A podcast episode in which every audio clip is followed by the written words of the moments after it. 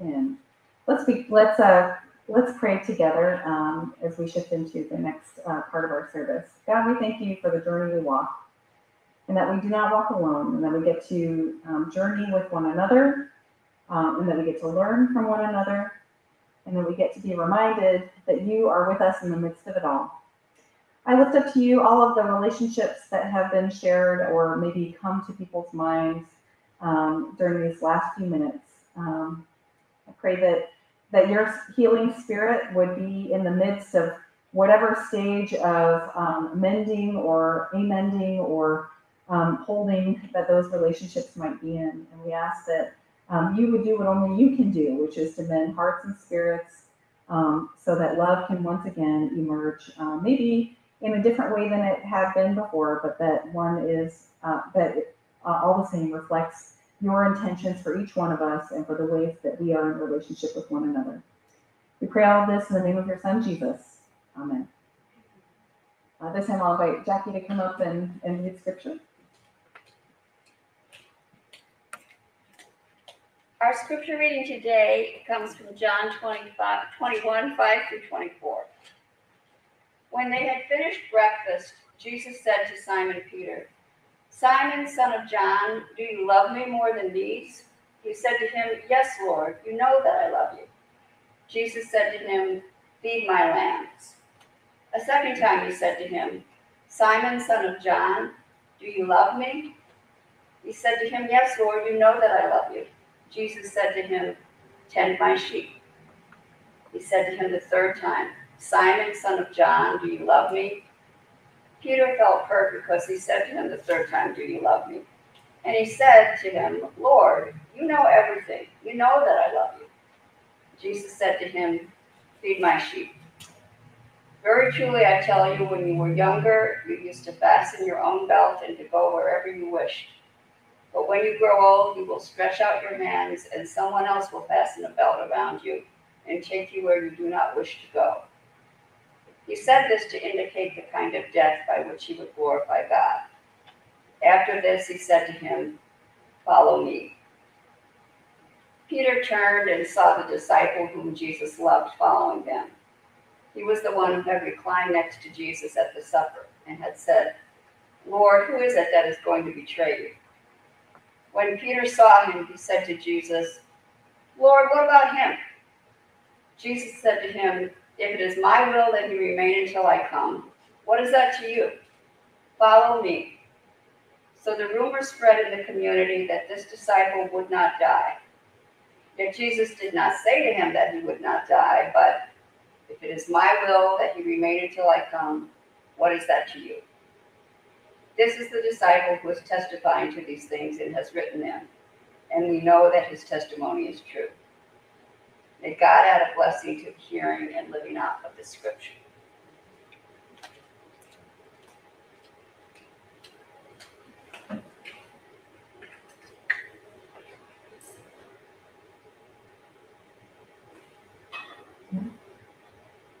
Let's begin with a word of prayer. God, we thank you for the gift to come together as a community, to be reminded of your presence within us and around us, and particularly at work uh, in your scripture. And so I pray that as we incline our hearts and our ears um, in your direction, that your spirit would um, move and that um, she would help us to clear away the clutter um, of our hearts and our minds so that we can be attentive to what it is that you are saying to us today. And we ask God that um, you would help us to be transformed by what it is that you are doing um, within us and among us uh, in this community and in other spaces that we find ourselves. In Jesus' name we pray. Amen. At the beginning of this chapter, Peter decides that he needs to work out all the feelings that he's got swirling around inside of him. So if we go back to the beginning of 21 and see that um, that he uh, that the last the days of the last week have been flashing through his mind. There's a beautiful dinner, a declaration of love, a trial, a verdict, and an execution. And right there in the middle of, middle of it all, he betrays the only person who really saw through his front and loved him anyway. So he does what he's always done when he needs to get his mind together. He picks up uh, his fishing nets and heads to the boat. A few of his buddies join him for a night that ends up adding insult to injury with not one successful catch. As day breaks, a stranger on the shore tells him to put their nets out on the other side. And so um, when the haul is more than they can pull in, Peter's like, I know who this guy is, this stranger. And so true to form, he jumps out of the boat. Scripture says um, some some versions say he, he was naked and he like put on well he put on his coat and then he jumped into water and then he ran toward Jesus. So I you know Peter's kind of all over the place. But at some point um, they settle down uh, for breakfast uh, after you know all of his friends have had to lug in uh, the the the catch, um, and they sit down to a breakfast of grilled fish. Um, and at some point in the conversation um, of kind of reunion and everything, the camera zooms in to focus on Peter and Jesus. And a kind of melancholy love saturates their conversation. Peter's remorse and shame runs really deep. After all, he denied knowing Jesus right in front of him as he was doing a perp walk from the courthouse to the jail. And even so, Jesus' forgiveness and love run deeper. They're both traumatized and vulnerable. Jesus was wounded physically by the execution and emotionally by the abandonment. Peter by his own acts of betrayal and the violence of the state. He can't take back his words, and Jesus can't unhear what was said. This is a reunion of two people who have been through too much pretend like nothing happened and then they can just go back the way that things were. If you're like me and you look back at photos from two years ago, you, you might do it with wonder, right? All of us crowded together, arms around each other, singing without a second thought, all up in each other's bubbles without masks. I was carefree and cavalier, giving hugs to strangers at the Pride Parade, riding buses during rush hour traffic, flying on planes, all without a shred of anxiety. I assumed that Sundays together would just stretch out before us forever unending. We'd gather free to sing freely, to pass the peace, to hug necks and go out for brunch or coffee or whatever. I had no idea how good I had it. And then COVID came upon us with a level of drama that we have only seen in the Marvel universe. Thanos snapped his fingers and we were, the world stopped and we were all zoomed away, uh, swooped away to Zoom rooms. And first our eyes had to adjust to screen fatigue. We had to learn about things like blue light lenses and hiding self-view, and we repeated the phrase, you're on mute, more times than we ever thought we would in our entire life. With church, there was a novel of live chatting uh, with one another using a bagel and a coffee, cup of coffee for communion elements and catching a glimpse into the opulent homes of our worship leaders and, and pastors. But that's the obvious stuff. Less noticeable, at first anyway, were the absences. The squeezed hand at the end of a prayer, the unexpected conversation and catch up after worship, the thematic party decorations provided by Liz and John, the warmth and welcome provided by Darren and Rollins and the worship team through their music, the praise dancing that was offered to the community uh, by Cora, like a slow drip from a faucet. What started out as negligible became unignorable um, and an irritant after a few months, and then turning into a kind of phantom pain after a few more, which became a relentless ache. And it, it all sat in a growing pool of longing comprised of all the small ways that we were no longer to, able to embody our relationships with one another.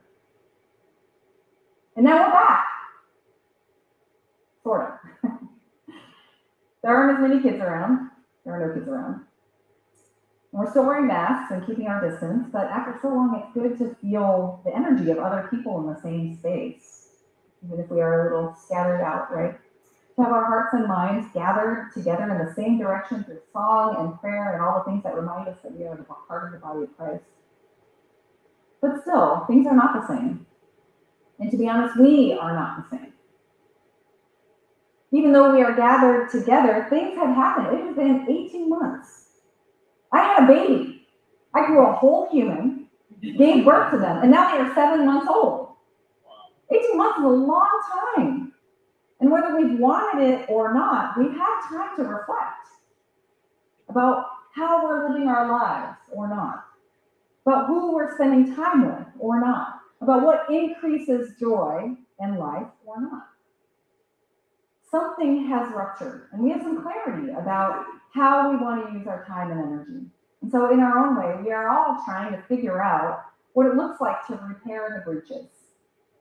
We can't just return to the way things were, not only because we are no longer the way that we were, but also because things are no longer the way that they were.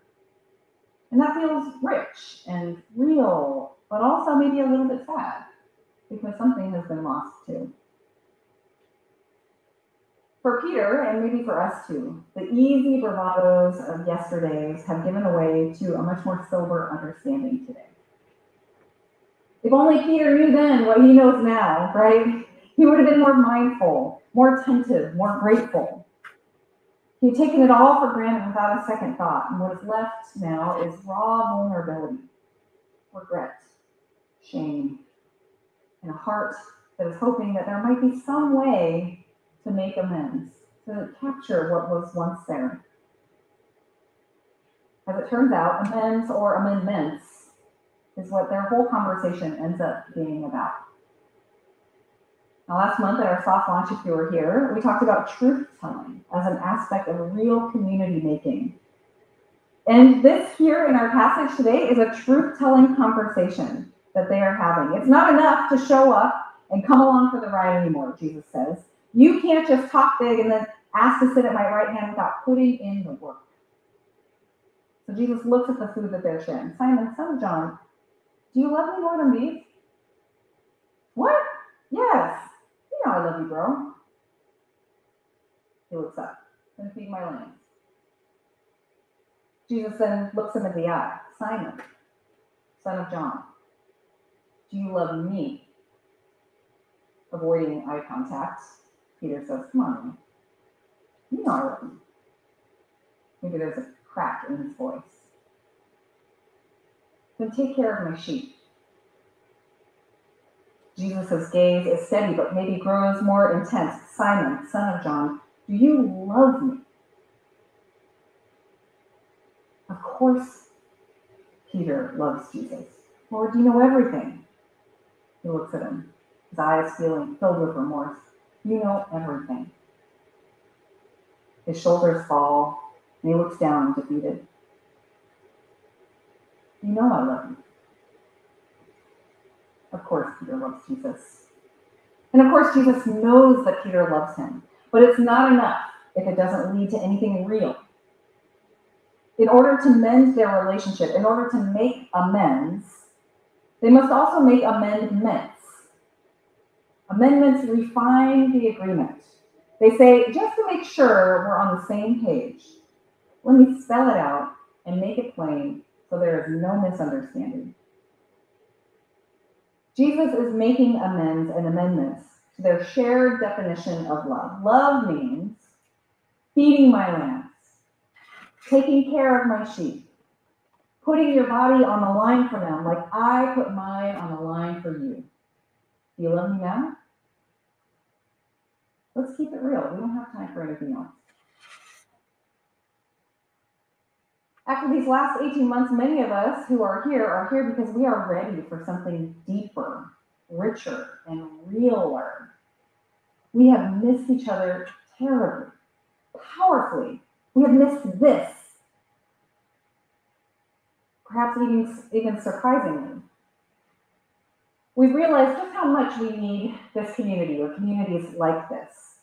Our relationships have been disrupted by forces beyond our control, but it is well within our ability to restore them. And if we're going to restore them, we may as well amend them, amend them. And while we mend them, we may as well make amendments to them. So you are here today because you need something connection, grounding, spiritual sustenance. What do you need? What do you need? And how do you need it? What is the amendment that you are proposing in your relationship to Jesus? So I want you to take a few minutes to reflect on this. Why are you here? What do you need? And how do you need it? Be specific. If you're looking for connection, how do you want connection? Through small groups, through shared meals? If you're looking for spiritual sustenance, How do you want this? What is it that spiritually sustains you, that feeds you? So you should have received a slip of paper and a pencil when you came in, and we'll post it. And if you didn't, um, just wave your hand and we'll make sure that you get that. You should have received a slip of paper and a pencil. If you didn't, wave your hand. Um, and then I want you to write down on that slip of paper what you need and how you need it. To answer those questions, and, and if you could make a slide, um, it would say, um, uh, why are you here? What do you need? And how do you need it?